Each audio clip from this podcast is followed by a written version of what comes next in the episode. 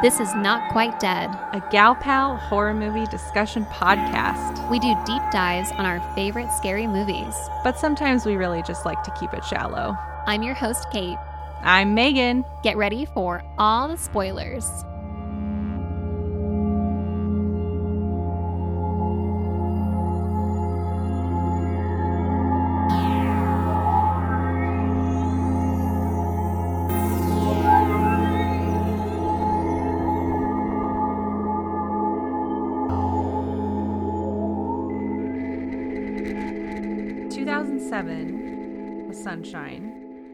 The year I met Zach. Big year. Yeah, what a big year for you. and that's it. Nothing else happened in 2007. just Zach and Sunshine. We were in the back half of the Bush administration. Um, so I think that, Yeah. yeah, there was like a good amount of post apocalyptic fiction happening. Oh goodness. Little did we know. Yeah, we were so naive then about how bad things could actually get. That is an interesting thing I think about with Sunshine is the post-apocalyptic event here is the dying sun and the impact of a dying sun on the climate. And I I think that the climate worry that we have now as a society, it means that probably any sci-fi movies for the next like 20 years are going to be oriented around our own like self-imposed climate change rather than like the sun dying or like an asteroid hitting us or something. Yeah, we've already seen that with Interstellar actually, which I also love. Uh, it's kind of similar in in mood. Mm-hmm. Um you know, that was that was us with our tech going going bonkers. Uh, John Lithgow makes makes a comment about that in the movie. But this is interesting. This movie is about a son dying in like what, 50 years? Yeah, I mean, takes place in 2057, so straight 50 years from when the movie came out. That's crazy. And there's no reason why, you know, we're all currently expecting the sun to die out in what, like some billions of years from now, maybe more. I, I don't remember. I don't remember which illions it is, but it's a lot. a lot more than 50. Yeah, a lot more than 50 years. I love the concept of a space natural disaster, though. I find it super, super compelling. I love the book Seveneves, where Me the too. the moon um, explodes. Um, incredible. I like uh, I like an asteroid movie. Um, I like it when people are in space and have to go through uh, asteroid fields. Um, I think it's uh, yeah, I think it's great. I think that it is really playing into what makes a space movie interesting is by leveraging the environment, which was one of my larger complaints with Jason X. Just one of them. Just of the many. As you were saying that, I was like, which movie is she going to say? Oh, not a real movie. Jason X. Yeah, our for funsies movie. Yeah, what I really like about these space natural disasters is that it forces the characters, it forces the universe that this is happening in to deal with it. Like, you don't get to sit and have a bunch of talks and, you know, maybe next election we'll deal with it. No, you have 50 years to deal with the sun dying out, and that's it Mm-hmm. um in Seveneves it was it was what a few years right they they had to get their shit together real fast Right. It was like just over a year. yeah Yeah. so even worse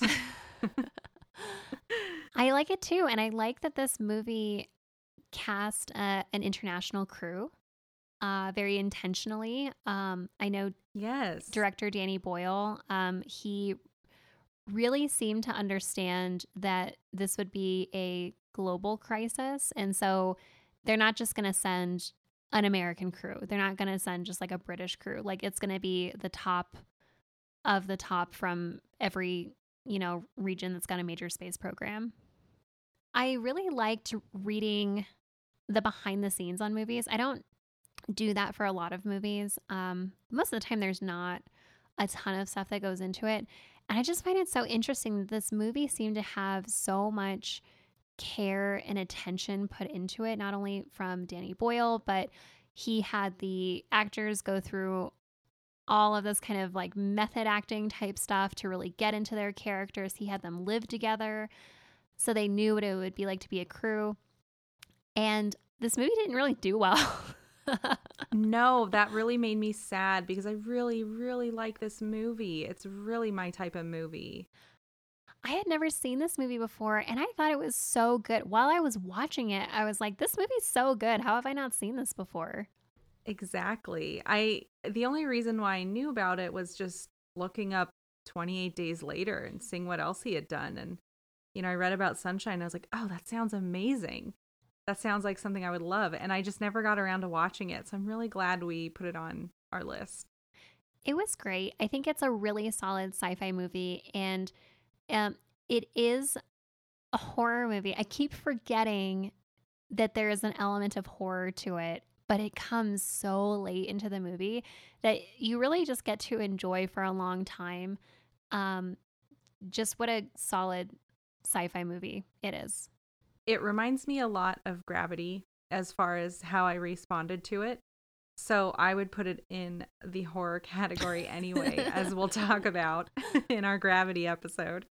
But the the addition of the actual horror of whatever was going on with Captain Pinbacker is a really nice uh, touch for this movie. And you know, that's the thing that people really disliked. When I was reading critic reviews of this, that seemed to be the, the point that a lot of these reviewers got stuck on was that the first two thirds of the movie were really this kind of grounded space thriller movie uh, drama. It's a pretty straightforward drama. Like there's not a lot of comedy in it.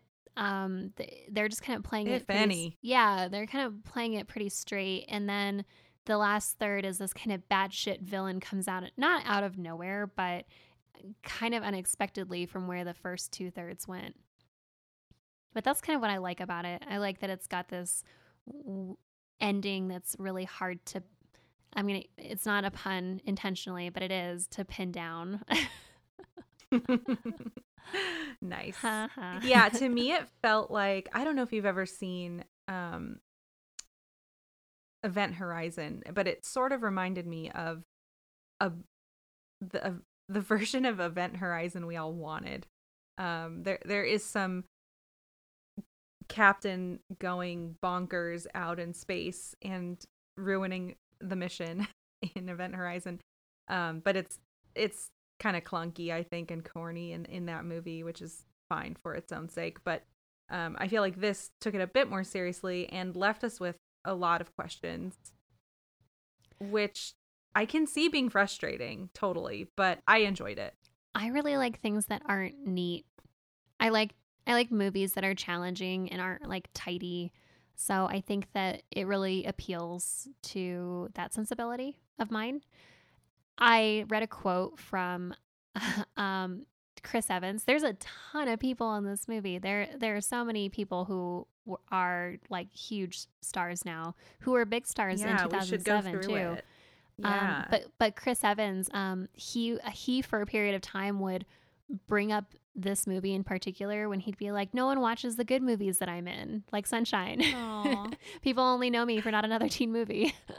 right. I when I wrote down, you know, I was I'm trying to I, when I take notes, I try to keep track of the characters as they come at me, just so I can have like a quick description of what they look like because I'm so bad with names.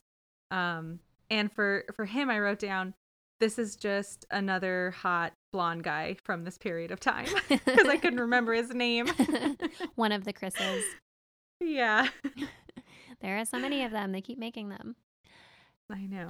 Yeah, we've got Cillian Murphy, who's great. Killian, guys, not Cillian. As I figured out. We figured it out before the podcast started, though. At least we did. Yeah, that's good. That could have been that could have been really bad. Um, Yeah, Killian of 28 Days Later, also a, a collaboration with Danny Boyle. Super cool. Yeah, I, I love that they had done projects together before, um, carried it through to, to this one. Uh, we also had Rose Byrne. Michelle Yeoh, aka Santa from Last Christmas. Why are we talking about Last Christmas? if you have not heard our crossover episode, we were on the podcast High on Film uh, in December 2020. Uh, highly recommend you check out their podcast. They do super fun movie reviews and segments, and we were totally thrilled to be guests um, on our on our friends' podcast over there. So go check it out. It's very tonally different from what we normally talk about. It was a good time. Yeah, and so if you hear me calling this botanist uh, Santa instead of her name Corazon, you you now know who I'm talking about. We also have uh, I don't know his real name, his you know his actor name, his just just his character name, uh, Searle. Searle is our doctor on the ship, and mm-hmm. he's he's been in uh, Fear the Walking Dead. He's in uh, Hobbs and Shaw. He's a cool guy. Yeah, this movie is just so full of people. Cliff Curtis is his name. Uh, looked it up. Thanks. Uh, I want to give a shout out to Cliff. make sure. Hey, Cliff. Yeah, sorry, buddy. Make sure we've got him on there. Uh, yeah, such a good cast. Um, it only grossed 32 million, um, which is pretty disappointing. Its budget was 40. Bummer. Yeah, it's um, it didn't do great. Um, I really wonder though. It feels like a movie that has a, a strong cult following. It must. It's so good. What a waste. Mike was you know? really excited that we were watching it because he loves this movie, and I didn't actually know that. And oh. and he had said that um, when he heard that we were doing a space season, he was going to recommend to us that we do Sunshine, and then found out that we were already doing it. So oh great yeah. oh man glad I I could uh, add this to our list, Mike, for you, so you didn't have to. Yeah, I've I've I'm so glad we watched it too. So I think we should uh get into uh your little plot summary, Kate. All right. We have talked about it a little bit, but we have a small crew of intrepid scientists, researchers, botanists, navigators, and captains who are making a journey to deliver a bomb to a dying sun. The planet is in this long, never ending winter because the sun has been dying, and their goal is to take a bomb the size of Manhattan and carry it through the solar system on their ship, the Icarus II, um, in hopes to reignite the sun. While they are en route, they get a ping, uh, a distress signal ping from the missing Icarus 1 ship that had the same mission but failed when it went missing in action. You know, a bomb the size of Manhattan sounds really big. But when you see it colliding with the sun, spoiler alert, it looks so small. it looks impossibly of small. Of course it is. The sun is enormous. It's you bigger can, than Earth, right? Oh yeah, you can fit Earth. I'm joking. Like Kate. okay, I was a little nervous. yeah,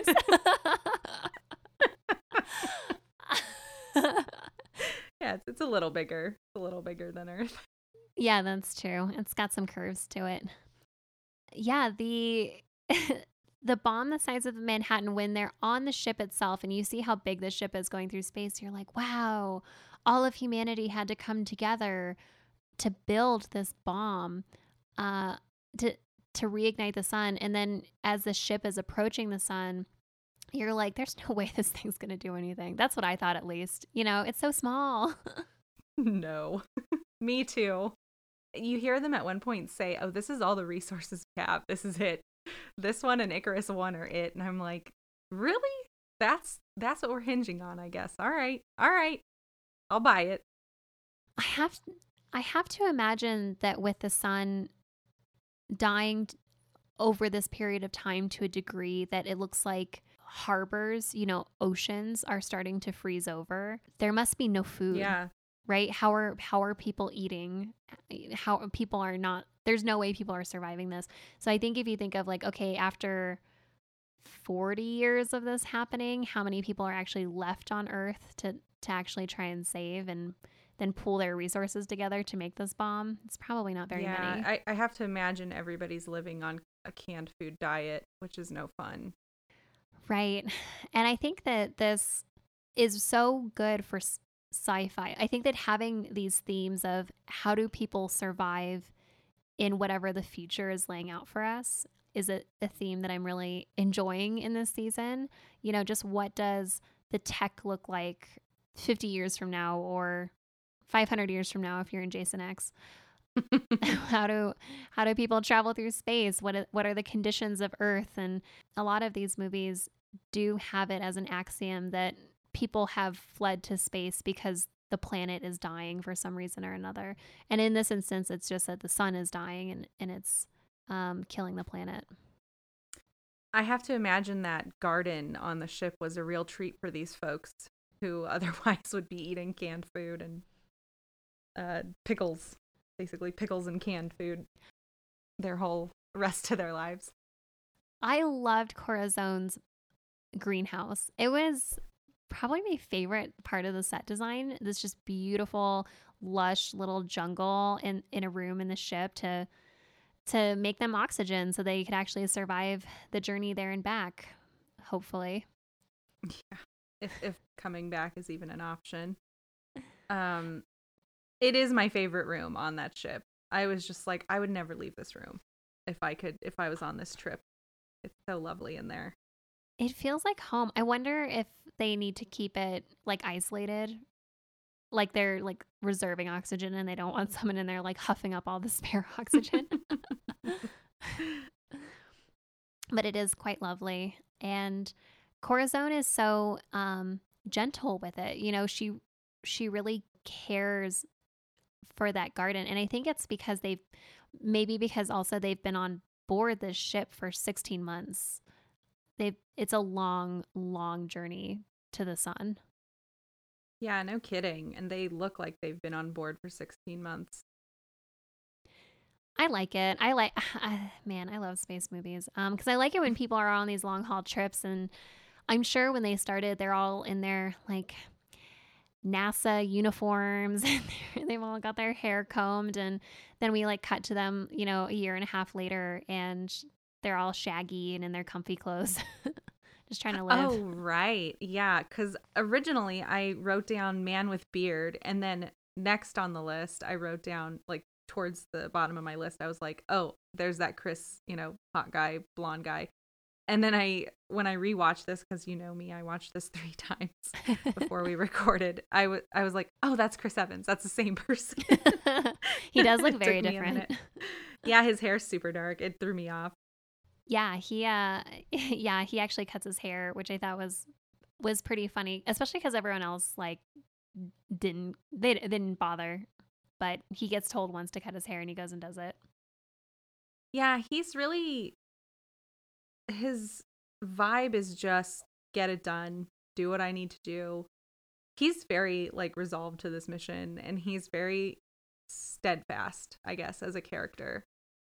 Um yeah, his steadfastness is so interesting to me because I think this little cap- capsule that they're in really pull like emphasizes the psychology of each of the characters like um Chris Evans, his character's name is Mace. He is this very even keeled character. He is um, very resolute. You know, we have a job to do. We're going to get this job done.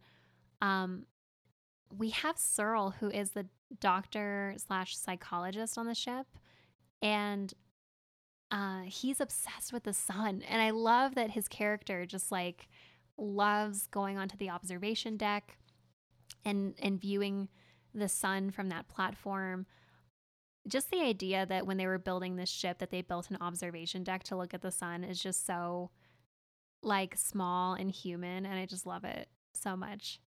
Yeah, they, I'm assuming they also did it for the vitamin D, right? Because the rest of the ship is not it does not have access to the sun. There's a huge shield blocking the sun's rays because of how close they get to the sun. It, it'll it'll it would fry them. So they do have this nice little spot to have a tiny window of of sunlight to come in and, and get their vitamin D. And they get to uh, adjust the filter.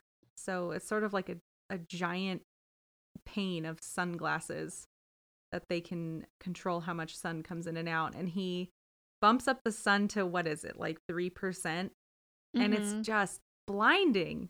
It's blinding. And I, eh, I mean, I can't look anywhere near the sun now. you know, it's hard for me to imagine sitting in that room. Yeah, they're just so drawn to it. I mean, it's so beautiful. And even though it's dying, it's still so powerful. hmm And he's a really nice, uh, he's a really nice foil to Pinbacker because Pinbacker spent a lot of time with the sun, I'd say, and kind of went a different direction with it.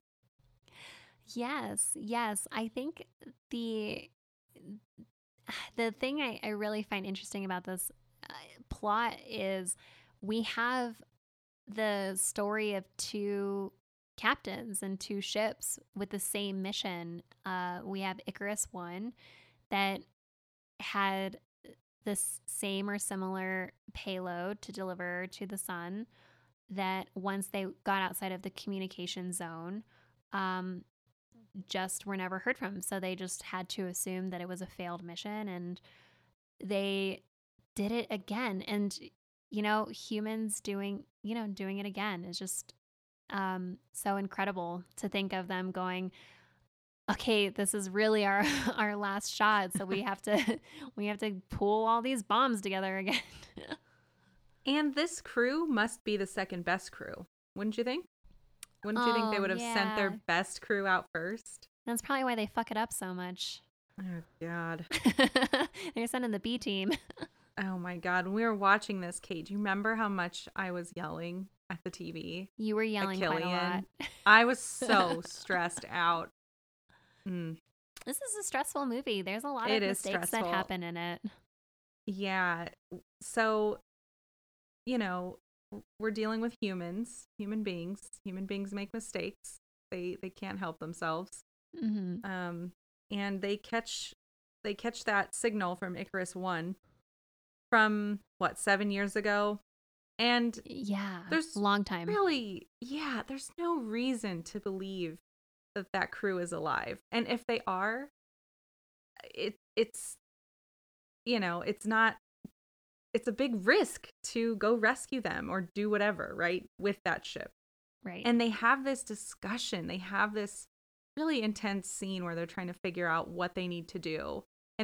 This is when I was just screaming at Kate, like, what are they doing? They, are they really asking this? I'm like Chris Evans or Mace in this in this scene. I'm just like, no, stop talking about this. Move on. what are you doing?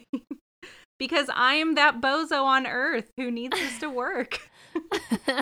I think if I were a bozo on Earth who needed it to work, I'd be like, "There's no way these clowns are gonna make it to the sun." this is the second crew. If the first crew couldn't do it. Right, I know. So I can see, I can see why they make the decision to go because they're thinking. They're not thinking through everything that could have gone wrong. They're only thinking about the things that could go right.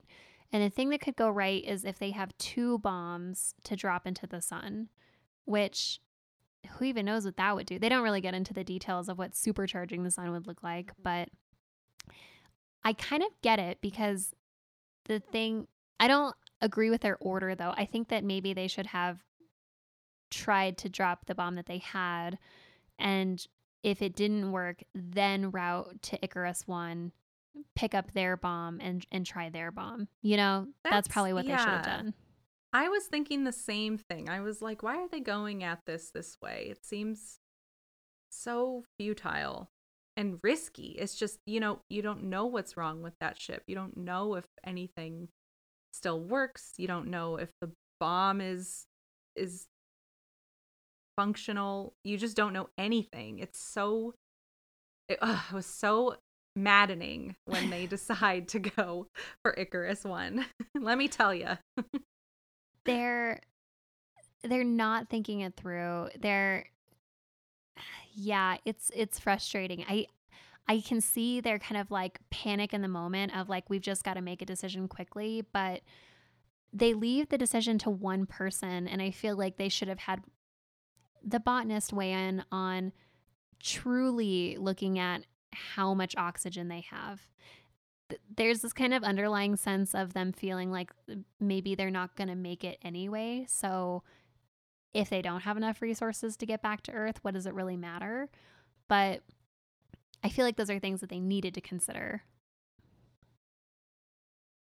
Yeah, they you, you can see between the different characters how some of them are really leaning into this immediate humanity that they're being faced with. Do we rescue our comrades from this other ship?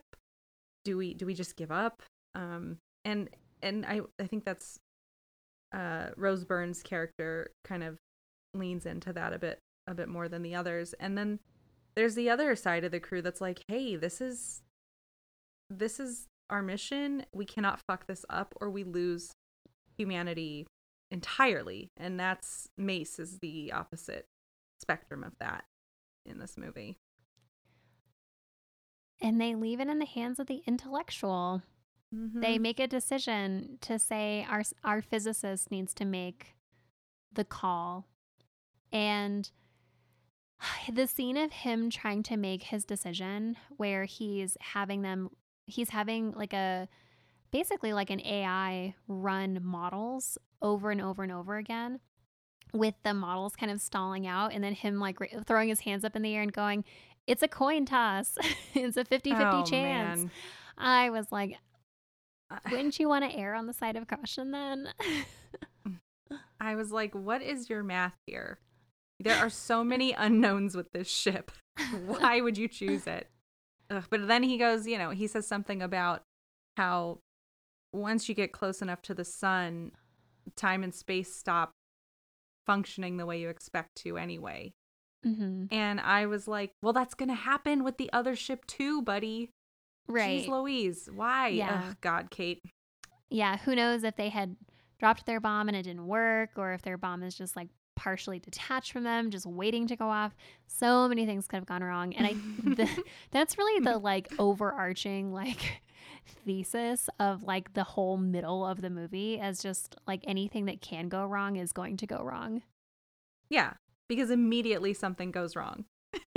they make the call. Yeah, they make the call to go find the Icarus One, which just pausing for a second on the names of these ships, the Icarus One, and then they name the second one the Icarus Two. it's so like it's so fatalistic. I mean, they did that with Apollo, right?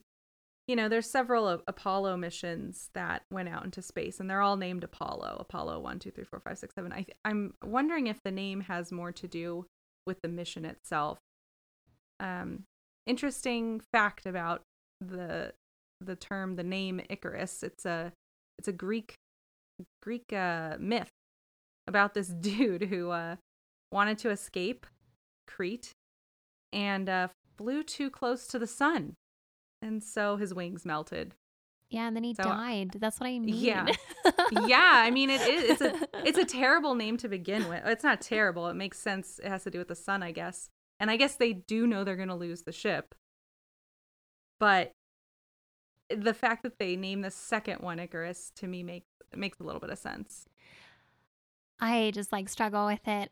I think it's it's so hard because they have to live in this constant balance of knowing that the odds of them dying in one way or another on this mission are inevitable, but they have to they have to believe at the same time that they're going to survive otherwise they wouldn't keep doing the things that they're doing.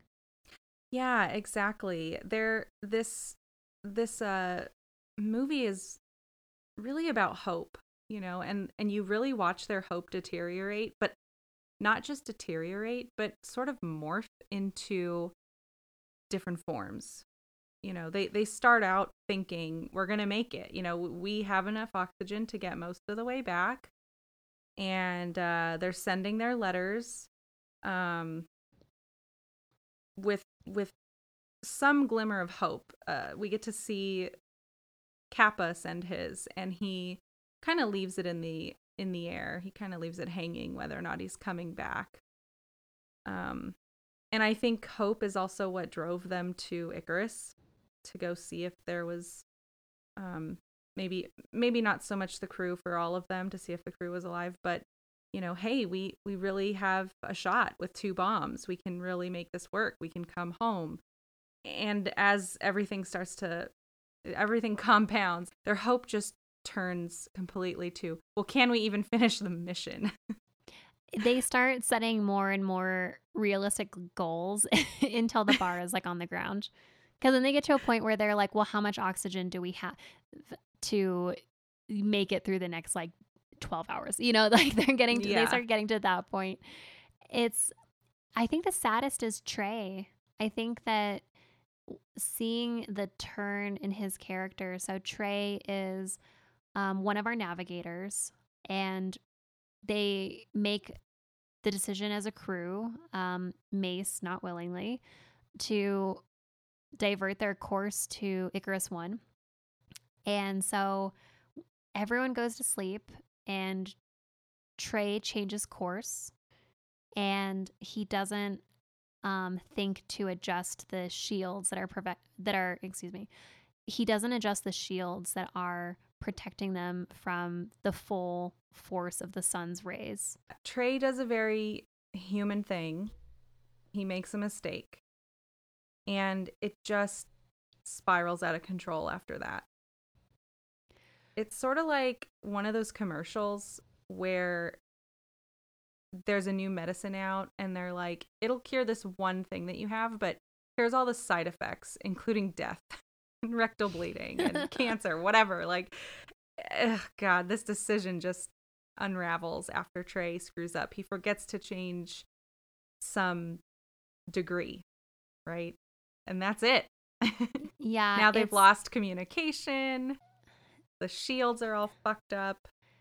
Yeah, they wake up because there's this like horrible like groaning and like wailing of the ship, like the ship itself, the metal of the ship itself, like being exposed to the sun, immediately starts like warping, warping it and changing it, so you can hear it shifting, and the outside of this ship is just getting totally wrecked from the sun, and eh, Trey, poor Trey, he's like, I did the math, I did the math, like, and you know he must have been off by like a decimal, you know, a decimal point somewhere. Right. It it, it shifted like one point something degrees. It was just so minuscule. And oh my god, that's what terrifies me about space, Kate. Oh my gosh, you yeah, cannot everything, make mistakes. Everything matters in space. and then, you know, I was like, oh, this is why Hal is important. you know, in Space Odyssey, right? But then then I was immediately uh I had to walk back those words because the ship does have a Hal moment. It overrides what they're trying to do to get mm-hmm. to Icarus 1. And it mm-hmm. make it ruins the ship even more. So there it was like for nothing. The plants get burned up. Oh my gosh. Uh yes, and even worse than that, they need to send two people out to repair the shields. Um, otherwise, it the ship is just going to continue falling apart. The the It'll rays, fry. Yeah. yeah, they'll just totally fry. Um, they've lost all of their oxygen reserves at this point because the rays, you know, ignited the oxygen that they had. So poor poor Corazon is like crying as her plant as her beautiful beautiful greenhouse is she burning. She has to watch. So sad. So sad. And so the crew is, you know, who's going to go out and Mace is is so like he's like, "Well, well, Capa, you were the one who wanted to do this. I guess you're going." yeah, I volunteer. I volunteer Capa. I was like, "Nice." what a flex. Yeah, you know, and Capa and Kaneda, the captain, they go out um, to go repair it. And this is the first time we see their EVA suits, which are super cool. I got so excited when we saw these. they look like they belong in a rap video. It looks They so Do fallen. they're this brilliant shiny gold. they look like a 2000s like Nelly video. yeah, totally. And it, it it it ties into the whole design of the ship and the environment, which is to reflect light, you know, away from you, keep them alive. But they are like sweating. They look miserable in those things. They have this tiny little eye hole to look through. Um, the suits were modeled after like those classic deep sea diver suits. So really big and bulky with this like small slit to look through. It was such a cool costume design. I was reading on, I want to say The Verge, and it was one of the top spacesuit designs for sci fi movies. Oh, cool. Like on their all time list. Yeah, on their all time list, they had like 15 movies listed, and, and the, the gold suits were one of the top ones. Oh, cool. Yeah, I, I love that. That was really, it was really inventive. It was really, I'd never seen a suit like that before. So that was kind of fun. Right. I had never seen anything like it either. And then it's really sad because they go out to go fix these panels and the ship That's when the ship override. Yeah. the ship overrides so the ship is still turning in the direction of the sun and they got to get back into the ship and Kaneda does a total captain move where he's like I'm almost done repairing this one Capa you go back I'll fix this one he sacrifices himself and poor Trey is a mess. You know who should really be upset at himself is Searle, I, I have to say. Also, also should be feeling kind of bad. He's the one that brought this whole thing up when they were when they were discussing whether or not they should go. I think a lot of people are to blame. It's it's one of those like group decisions where everyone contributed a bad idea except for like one person. Mace. Mace. I don't think that I don't I think that no one person can be blamed except for maybe um Trey. Hmm, Interesting. I wonder what we'll Hmm. be talking about later. Hmm. Hmm. So now the ship is fucked. And once they lose their oxygen, they're like, well, now we have to go to Icarus 1 or we won't make it to the sun. in for a penny, in for a pound. Trey is beside himself. Now, not only has their oxygen been ruined and their communication tower been destroyed and some of their protective panels destroyed and their captain Kaneda is now dead. Um, it's just so much for him that Searle puts him on, you know, a suicide risk and they sedate him. they just kind of put him out of the picture. You're staying over here and you're not going to touch anything anymore. yeah, he's out. We learn how many people need to die now in order for the crew to have enough oxygen to reach to reach their destination. And that's a dark moment. But nobody is really acting on it. They're just clearing the air with it at this point. There's seven of them on the ship, and three of them would need to die in order to have enough oxygen to get back. I think just to get back just to get to the sun at this point. Right, right. Just to get to the sun, and then they don't have enough mess. oxygen to get back. That's right. Yeah, so they've lost one block of hope at this point. This kind of like resource management c- had come up earlier in the movie when they're debating whether or not to go to the Icarus one because you know, Cassie thinks that people might still be alive on the ship, and they're all going, It's been seven years. There was maybe enough food to maybe keep four of them alive for Right. maybe a couple of years. You know, they're they're doing that math and they're now doing that math for themselves, thinking about how how do we just finish our mission at this point. Hmm. Well, they do eventually get over to Icarus 1.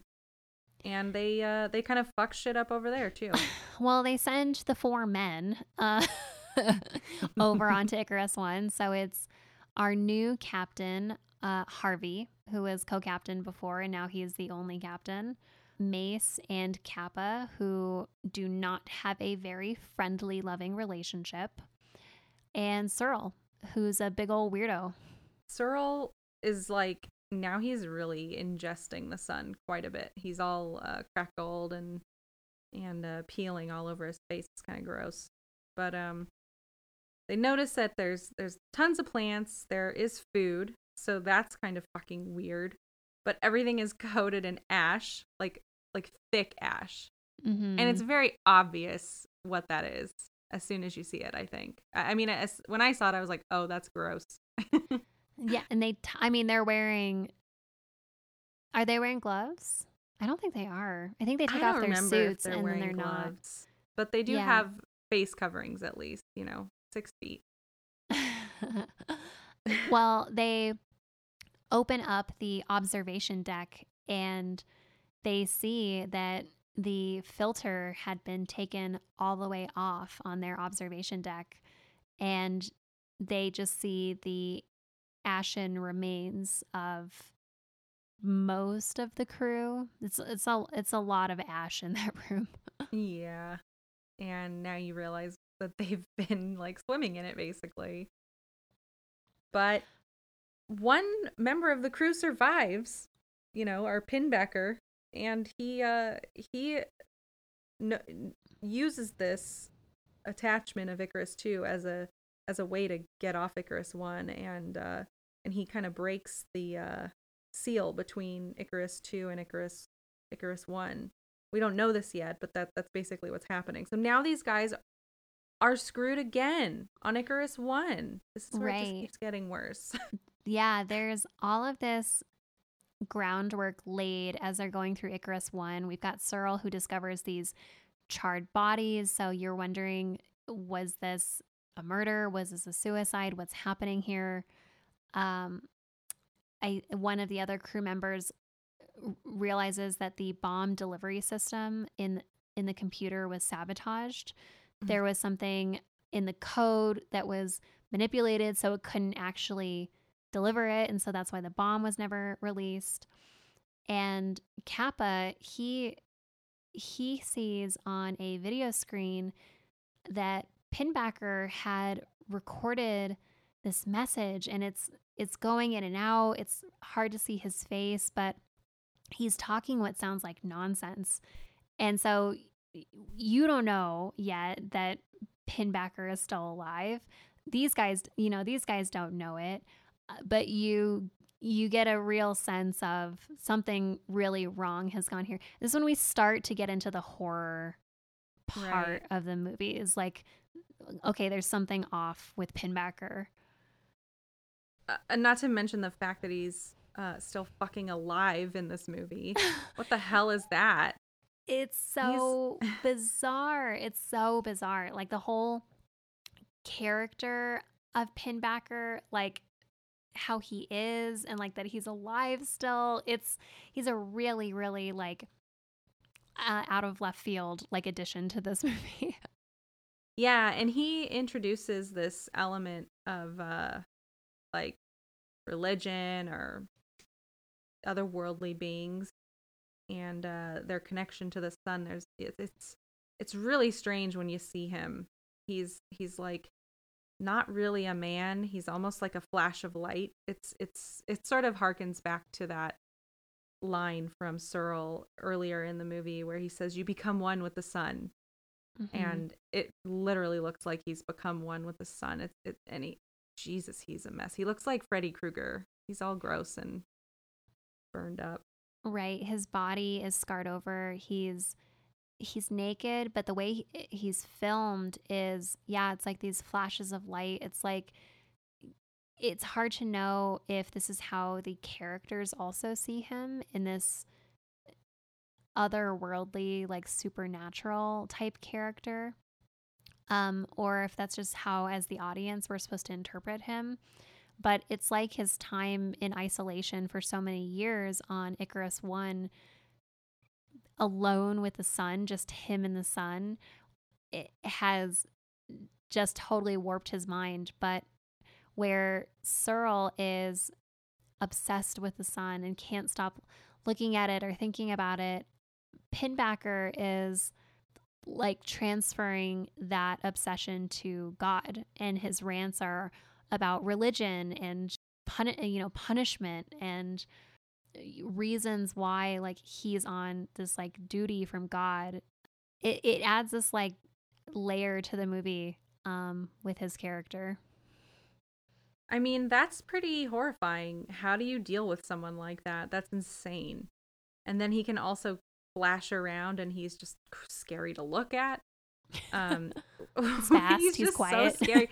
there are yeah, there are a couple of moments where you just see him lurking and you can actually see his body and it's in the background. It's far off. It, it's something you catch if you're if you're uh, looking in the right place and that was really creepy actually. I actually got some goosebumps when I when I saw him uh sneaking a peek on on uh, Rose Byrne's character.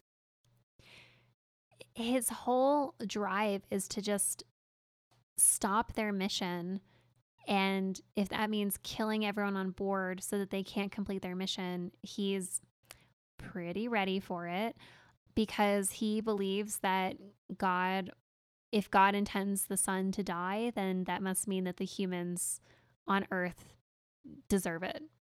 And so they're not worth saving. What is this man doing as a scientist?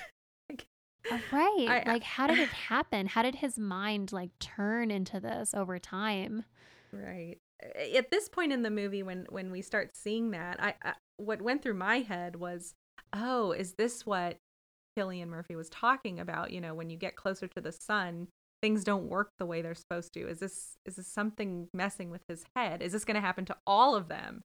And that that was scary for me to consider that this whole thing has just been moot from the start, which would be such an awful awful thing to realize this late in the game. But um I I really I really do like his introduction of of God into this at this moment with the sun. That that's not a new concept.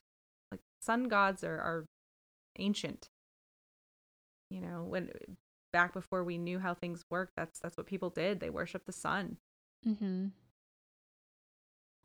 Yeah, it's it's a really good point. I think that uh, Pinbacker is the is that complicated element in the movie we were talking about, the thing that's hard to gra- uh, kind of grasp because it doesn't really make sense how he could still be alive with the resources that he had on this ship after all of this time. Uh, we know that he was able to get from Icarus 1 to Icarus 2, but it's not clear exactly how. And so this concept of maybe things in space don't like close to the sun like space and time they don't operate how you would expect them to things are going to start to change like pinbacker being an embodiment of that you know they they can't understand him they can't even begin to understand him because he's been living in this space for so long and they don't have time. They don't have time to figure really out pinbacker they really don't. They just they need to deal with him and, and make it work. Uh, they only realize that he's on board because the ship tells Capa that for you know there's only five people on board and um, there's not enough oxygen to get them to the sun, and Capa's going, "There's only four of us. What are you talking about?" and the ship's and like, "No, no, I know." and that's a really I thought that that moment was the creepiest moment in the movie. And you just know did, you're like uh, well did you? I I I didn't know who it was. When I was taking this in my first thought was Kaneda. I was like oh, oh he okay. became one with the sun up on the ship and then came back somehow. Uh, that's interesting. That that's like immediately what I thought it was. And I think I even said the captain you know to you on the phone yeah like yeah Icarus and I was like oh duh yeah I thought that it was maybe going to be Pinbacker based on what they were seeing on Icarus 1. Dude, I'm slow. It's fine. No, but, I don't um... think you're slow. I think I I was I was like this they're playing this so creepy. It's going to be something mm-hmm. weird. yeah. And I'm I'm so glad that they didn't do like a weird portal. Like the sun actually is a god or the sun has its you know its own religious elements. That's that's really not what this movie is. It's it's just a man becoming consumed by the sun. He's he went bonkers. I appreciate that as well. I like Yeah. that they keep they keep Pinbacker as the wild card element and everything else around it is on the science track where it's the sun is the sun. Their laws of science are still being followed. It's just Pinbacker is this this creature that's been changed over time. And this is kind of where it becomes not quite a slasher movie, but Pinbacker does go around trying to kill everybody. And he does. He kills Santa. It's so sad. Yeah, he kills AKA her Corazon. first. yeah, she gets such a sad arc in this movie. She does. She just loses everything and then dies. and and she dies holding hope in her hands, which is a really nice image, but a really dark one. Uh, you know, when she's sitting there, she, they they kind of show her dead body sitting up, propped up with this little tiny plant in her hands, and I was like, oh, is she alive? Like, what happened? she looks alive, but she's dead. She's dead. No hope. yeah, Corazon dies. Um, he's efficient, I will say. He um, attacks Capa and stabs him and locks him in the airlock and uh, is like, okay, on to the next person. Yeah. And he doesn't have to deal with Trey because Trey's killed himself by this point in the movie, which is I good for their oxygen reserves, I guess. Yeah, I guess. Um, and then the engine has been sabotaged by Pinbacker. It's been pulled out. And so Mace, he he goes and tries to get the engine back into this coolant and uh, this is Mace just really trying to complete the mission. Like you can see Mace that he- being Mace. Mace being Mace, he's like, we have to, like, it doesn't matter if we all die, we have to make it to the sun. And we're not going to make it to the sun if this engine doesn't work. And so he is trying to shove the engine into this coolant and he gets partially trapped in, in it. It's, yeah, this poor guy. I mean, this is where just like His things death. are falling apart. It's again. so terrible. And he's he dies in the most I don't know what word to use. It's it's like very poetic. It's it's heartbreaking. You know, he dies in this freezing cold water. He's he's he's paired up with cold a lot. You know, he he had to uh escape Icarus 1 back to Icarus 2 with nothing but some foil wrapped around his body. You know, he had some like frostbite on his hand. Earlier in the movie, he's he's dropped his tool in this uh coolant water and we get a taste of how cold it is. You know, he's eh, eh, he's a mess. Like his hand looks look looks hurt. And his whole body eventually goes into this coolant to fix the engine and he freezes to death fixing the ship. It's so sad.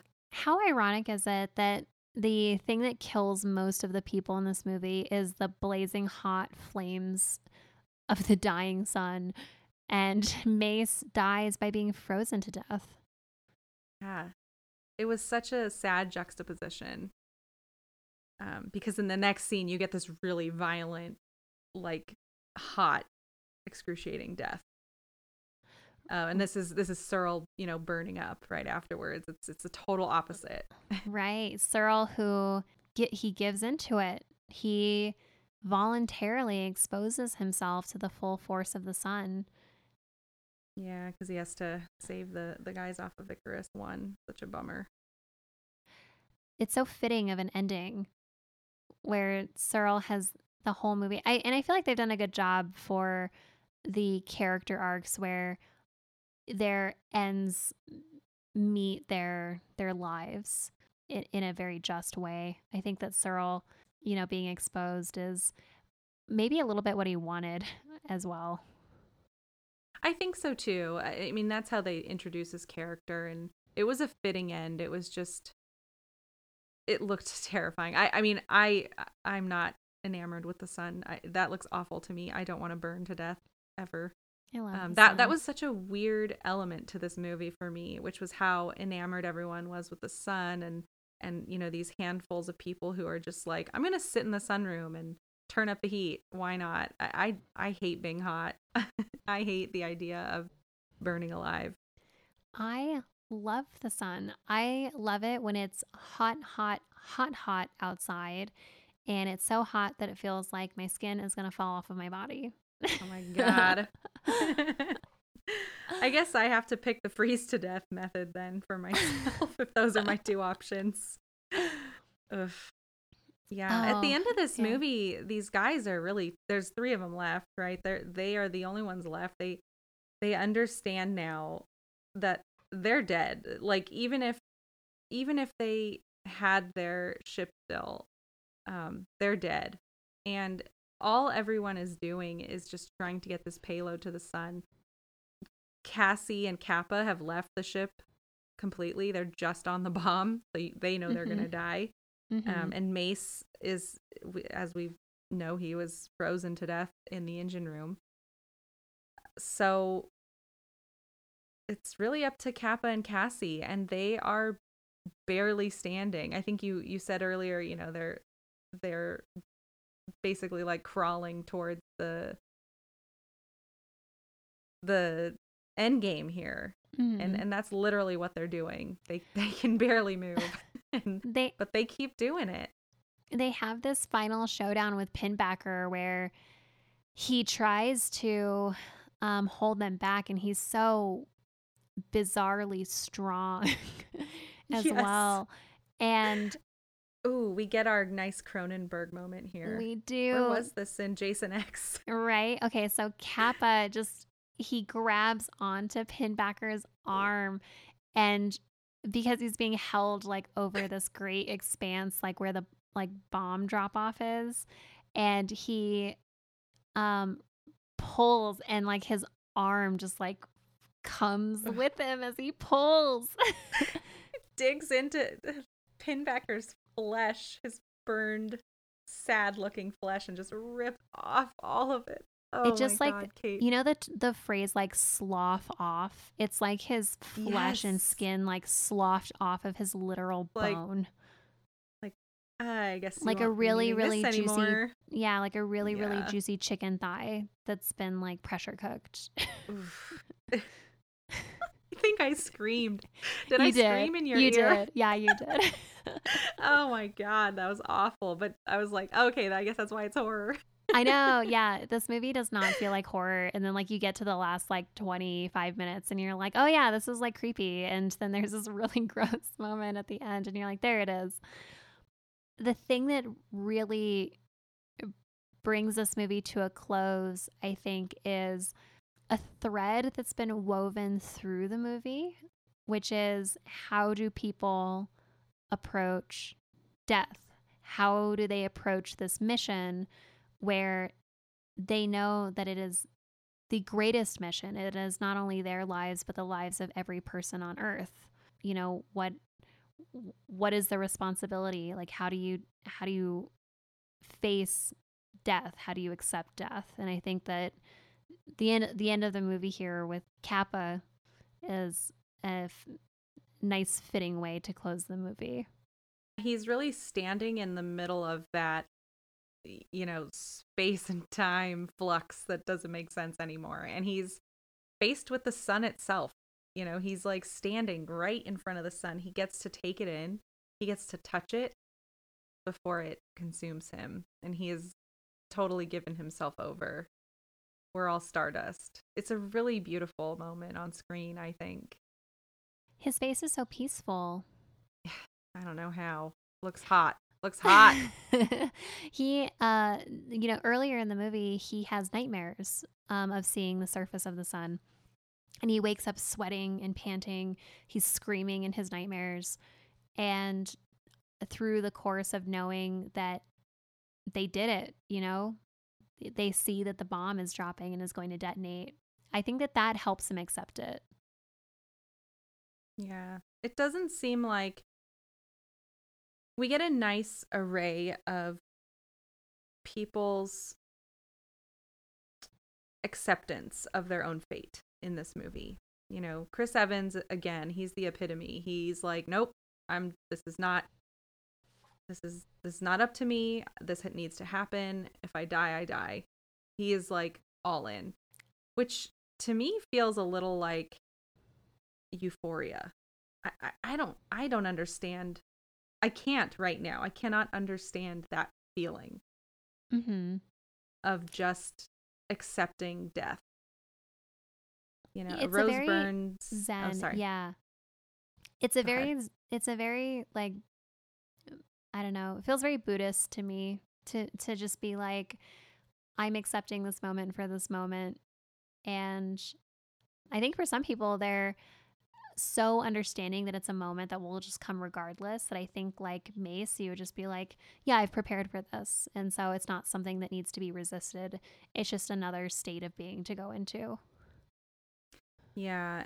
And we get Rose Byrne's character, uh, who is somewhere in the middle, I think. She she gets what they have to do, but she's always the one saying, We have to find a way to help everyone survive. We have to find a way around this. You know, when the, the group is talking about killing Trey because they need the oxygen, she's the only person who says, No, you know, this can't happen. We need to think of something else. Mm-hmm. Yeah, which kind of drove me nuts about her a little bit but you know it's very human Right. It's a very oh, I'm sure you could alignment chart all of these characters. Um, Mhm. I'm sure you can put them on different like philosophical like bents, like Mace being the extreme utilitarian, where it's like whatever is going to benefit the most people is the thing that needs to be done, even if it hurts a lot of other people. Um, whereas Rose Byrne wants to minimize any suffering being done whatsoever. yeah she strikes me as a little bit naive in that sense but She- also yeah. totally relatable she doesn't want anyone to suffer and i think part of the mission is understanding that some some people necessarily have to die in order to guarantee life for everyone else. Yeah. And uh Kaneda understood that you know death is a part of this. He he was the first to volunteer and he did his did his duty and fixed those shields. And it, i think when he was staring into the sun that was also him just giving himself over to you know what he set out to do. Now let's talk about harvey because harvey was such a disappointment yeah we real we really skipped over that guy. Um so harvey was co-captain and when they're on Icarus 1 and the airlock has been blown between the two ships and they only have this kind of crapshoot of a plan to get back to Icarus 2, there's only one EVA suit and Searle and Mace easily, easily give it up to Capa. Like Capa's the only one who knows how to manage the bomb. And that's it for them. They're just like, yeah, got to do it. And then there's Harvey. Harvey freaks out. He is like, I am the captain. You need me. You need me to give orders. So I get the suit. And everyone just ignores him. And I was just like, wow, this crew just mutinied on you, buddy. Like, you can just stand over there. I, I love how uh, they're trying to decide who has to stay behind to eject them, basically. Somebody has to stay behind, and, and it's Searle. But he immediately is like, "Oh, okay. So I guess since I'm the captain, I have to stay and do that and and die with this ship." And it's like, well, yeah, that should have been your job, but also you're a fucking bozo. We don't trust you. Like, were you to get no responsibilities anymore? Right. He does nothing. He does nothing. And he just, you know, he and Mace um, end up rigging together these very rudimentary suits based on stuff just lying around this ship. And they're like, okay, it's going to be under 10 seconds if we time this right. So we might not freeze to death in the vacuum of space if mm-hmm. we have a perfect shot. And Mace makes it over, but Harvey just like he like bounces. he like doesn't get the right trajectory, and he just like bounces off the ship, and just like free free wheels off into space. I yeah, I was happy when that happened. I was like, good, get rid of that guy. And he he just did not really understand his mortality in this mission. He he just refused to accept it, which I don't appreciate. I think that part of, you know, you're on some mission like this, you have to accept it to some degree and he was the polar opposite of that. He was like, "Nope, I've been living a lie. You know, I I've been telling myself everything would work and I refuse to accept that this is how I go out." So, Harvey, Harvey, didn't miss you. Not one bit. I think that that is an excellent segue into our segments. Ooh, yes. We have so much to choose from this time, I feel like. I know, especially for LVP. I feel like there are so many good candidates. I wonder what you're going to say when I say mine. Who should we start with? I can start. And let's start on a high note. I'm going to start with our MVP. Got it. Is that all right? Of course, it's all right. Okay. You're such a positive force in this show, Kate. My MVP was our OG captain, Kaneda. Oh, R.I.P. R.I.P. I just think he was like the platonic ideal of a captain who was uh, willing to go down with the ship if he needed to. He knew that the shields needed to be repaired and was willing to uh, volunteer himself to go out and repair the shields, and he was willing to sacrifice himself in order to finish repairing the shields so that the, the ship can continue on its mission. Yeah, I think that's super fair. I, I kind of noodled on him a little bit too, but um, I opted for Mace. Mace was my MVP. Mm. And yep. I think the main reason why I chose Mace is because when the topic of rescuing or venturing out to Icarus 1 came up, he shut it down. He was like, uh, no, that's not the mission. We're not doing this. And immediately when he said that, I was like, yeah, duh. Like, why are we talking about this? so, you know, he, he's not strayed from the mission one iota in this movie. Yep. The only time we really see him lose it is when he doesn't get to send his last letter home. You know, his his uh his video letter and I found that really sad for him because he really just gave up his entire body, you know, to this mission from the start. So, he gets my vote. Yeah, you've been a Mace fan this whole time. Mm-hmm. and I don't even like Chris Evans. It's probably because I've never seen his good stuff. See, I'm a big Chris Evans fan, and he was not my MVP. oh man, so that brings us to LVP, and oh man, we just talked so much about Harvey. I put, and I feel so bad for putting this, which is our navigator Trey is my LVP. I feel so bad for. Okay, so I think that even though he really messed up and then caused an accident that like ruined their ship and killed their captain, I I think that he caused them like a lot of the immediate harm to the ship. Um, but I felt such an intense amount of pathos for him because he he just took he just took it all on himself. He was immediately so guilty for everything that happened. I know. And Mace is like, yeah, he took responsibility. He's so pragmatic about it. he is, yeah. I know. When he killed oh. himself, Mace was just like, yeah, good. That's what he should have done. It's like, what? We need the oxygen. oh my gosh. Uh, well, I I also thought about Trey. Obviously, I mean, these characters are so complex, which I think is why this movie's so good but I, I opted for Cillian Murphy. Oh. I wanted to go to the root of the problem, which is him voting yes to go to Icarus. It was all on him. Sorry, buddy, but that's your fault.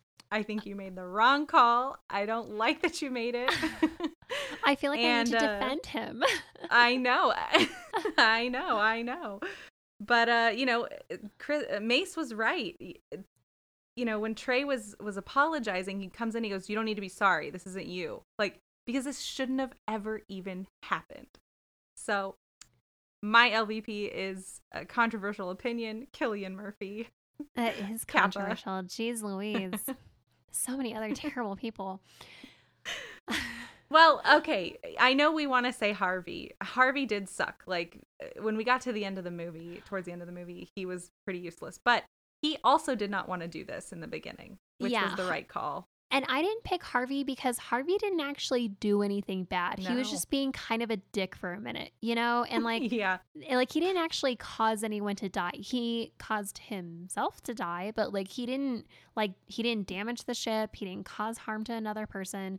He was just being a whiny little baby for a second, which like yeah, if I were it worse. if I were in space and I were like mad and hungry, I would also be a whiny baby. Ugh. well, do you have any uh any any notes for me to reconsider my Cillian Murphy choice? Only that Captain Kaneda defers making a decision and says, I, I don't want to make this decision. I think we should make our physicist make the decision. And so I think that that's actually a point against Kaneda, who was my MVP. I I see it as pragmatic. He's just trying to be logical about it. I mean, Like Chris- putting like- the decision like on Mace. one person.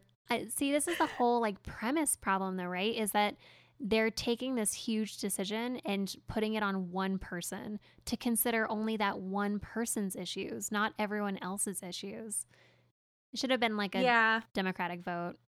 I an I can see that, vote. but I also think that uh Capa had enough input from the crew at that dinner scene to really know how people felt about it. So I really I'm happy that we had this uh controversial discussion. Usually it's pretty obvious who the MVP and LVP is going to be, but this yeah. time it was a lot more gray. yeah, this one's more complicated, which I I appreciate. right. What about tech inaccurate tech predictions? this was tough. This was tough for me because I felt like the tech in this movie, as far as its own universe went, made a lot of sense.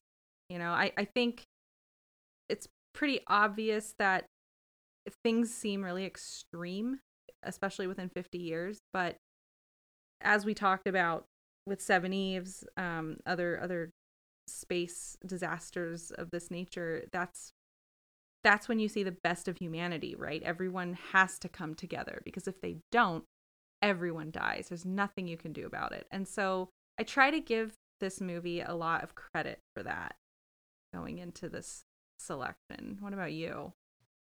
I agree. I I really only had one call out, which for me was the projection VR room. So Searle has this little room space that when people are a little too emotional, um, they get sent to the VR room for some prescribed VR time, and it's just kind of like um, a TV projected on all of the walls. And I think it would have been maybe a little more compelling or accurate if they just used like VR goggles. I think that they probably could have guessed in 2007 that we were going in the direction of VR goggles rather than a room. But that's just like a little nitpick. I don't even think it took away anything from the movie. It didn't really take me out of the movie. Just Right. just I mean everything else is pretty seamless. I had considered that as well, only because I was like, that's a really giant wall space to take up for this. but um it didn't seem too far fetched. Um I uh I went with the casual discussion method that takes place between the crew and the ship. And uh, the reason why I think this is so far fetched is because have you guys ever used Siri? It's terrible. it's really hard for me to imagine that the the communication tech on this ship could be so casual and interpretive of what people are are saying you know we have to be very direct with siri and even that sometimes doesn't work. So i was like i don't know if we could do it in 50 years. I really don't have faith in this technology. They love that trope though. they do. But it didn't take me out. It was just the only thing that i that s- struck me. Maybe I'm just jealous. I would love it if it was like that. I try to have conversations with Siri. Um, I have my Siri voice set to um, an an Irish man's accent, which Mike thinks is demeaning to Siri, and I'm like, they wouldn't have made that an option if it was demeaning. Wait, I'm confused. Why is that demeaning? I don't know. And I was like, maybe you're just used to her voice always being just like a white lady voice. I I've been wanting to switch it to like British or Australian. I just keep forgetting, and then I I, I hear it sometimes, and I'm like, what is she saying? And then I switch it back. so this movie was so good and it's beautiful. It's a really beautiful movie. Um, we didn't spend a ton of time talking about it, but there's some really stunning shots of them in space. The sun. Yeah, there's so many good so- shots of the sun, Mercury passing in front of the sun. Just uh, really pleasant to watch. It's a good, m- complex movie. There's a lot to think about, and it does keep you on the edge of your seat. And it does have this nice Danny Boyle touch, uh, especially in these really intense scenes with um, the music really pumping at you, and and and the characters are sort of like it, it flashes from one to the other, and and it's it's sort of a hodgepodge of of clips, and that that reminded me a lot of Twenty Eight Days Later. Um, the end of 28 Days Later. So it, it's such a nice movie. And if you like Danny Boyle, I think you'll like this movie for sure. I would give this movie. Oh, I'm I'm just giving these out this season. I'm going to give this movie 5 dying suns out of 5 dying suns. Oh, you took mine. All right. I'm going to give it I'm going to give it 4 oxygen gardens out of 5 oxygen gardens. Oh, okay. Yeah. Yeah. I I liked it a lot. I liked it a lot too. Five might be a little strong. I might have to recalibrate that later. No, no, stand by it. oh Don't my gosh, me- I always do, your opinion. I always do that with movies. I do that with chicken wings a lot as well, where I'll like Oh, rate a take chicken out wing. breakout crossover. Yeah, take out breakout crossover where I'll, where I'll rate, rate a wing like, oh yeah, five out of five. Then I eat the next one and I'll be like, oh my god, six out of five. Six out of five. so I always have to re, I- re- rejudge them. Yeah, I think I gave Alien five out of five. I, I try not to give out fives too much. Oh, you know what? I did give them. Alien a five out of five, and I do think that Alien is a titch better. So maybe I'll give this one four or four and a half. Dying. Oh boy! All right. okay. Well, loved this movie. Highly recommend it. What is our next feature, Megan? Oh, next week we're gonna be talking Twilight Zone. We're gonna come up with a few of our favorite space episodes and and talk you through them. Our It's- segments might be a little different. Yeah, it's going to be a fun one. I'm really looking forward to it. See you then.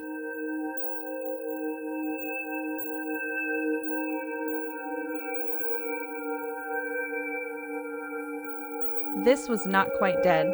Check out our other episodes wherever you listen to podcasts. Follow us on Instagram at Not Quite Dead Podcast and on Twitter at NQD underscore podcast. Follow our blog for bonus content at notquitedeadpodcast.com. Thanks for listening. And happy watching.